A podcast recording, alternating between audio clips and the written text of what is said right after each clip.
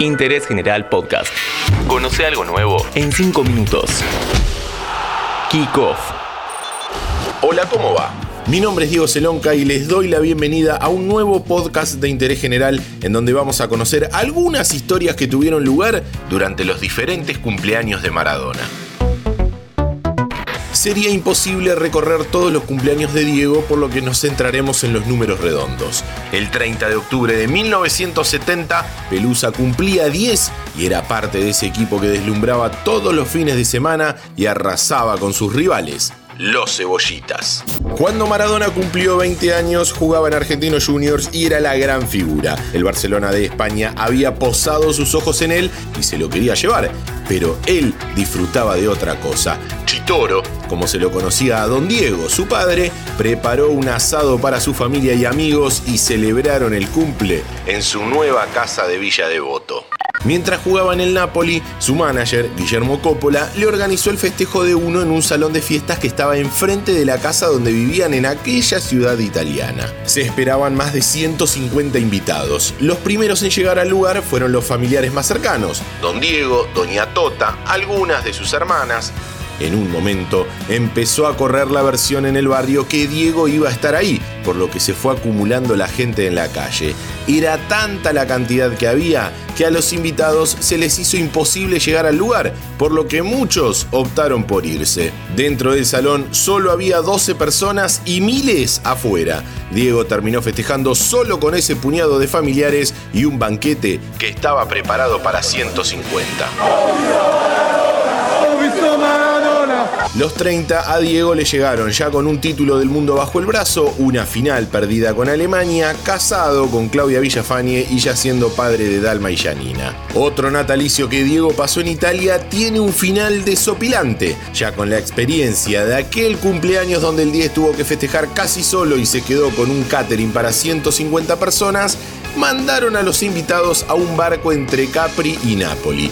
Para distraer a la población, hicieron salir fuegos artificiales del Vesubio. Entre los invitados había dirigentes, jugadores, artistas, todos vestidos de gala, esperando ser trasladados desde el barco, mientras el Vesubio, famoso por haber sepultado la ciudad de Pompeya en el año setenta y nueve, vestía de colores el cielo napolitano.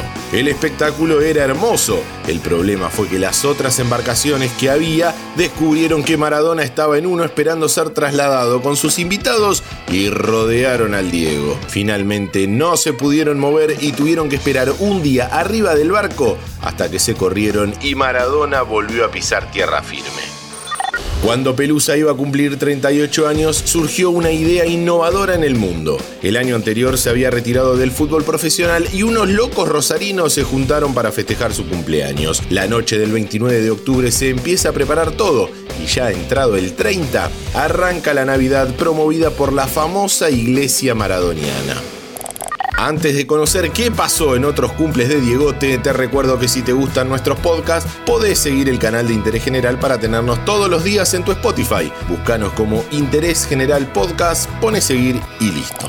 Para su cumple cuarenta, el de dos mil, Diego ya había vuelto a Buenos Aires desde Cuba. Luego de unos meses turbulentos en materia de salud, el astro ya estaba nuevamente en Argentina. En junio había sufrido la muerte de su amigo, el potro Rodrigo. Ese treinta de octubre dio una conferencia de prensa en el Hotel Meliá Confort de Recoleta y de ahí al Boliche Teatrón, ubicado en la zona de Retiro.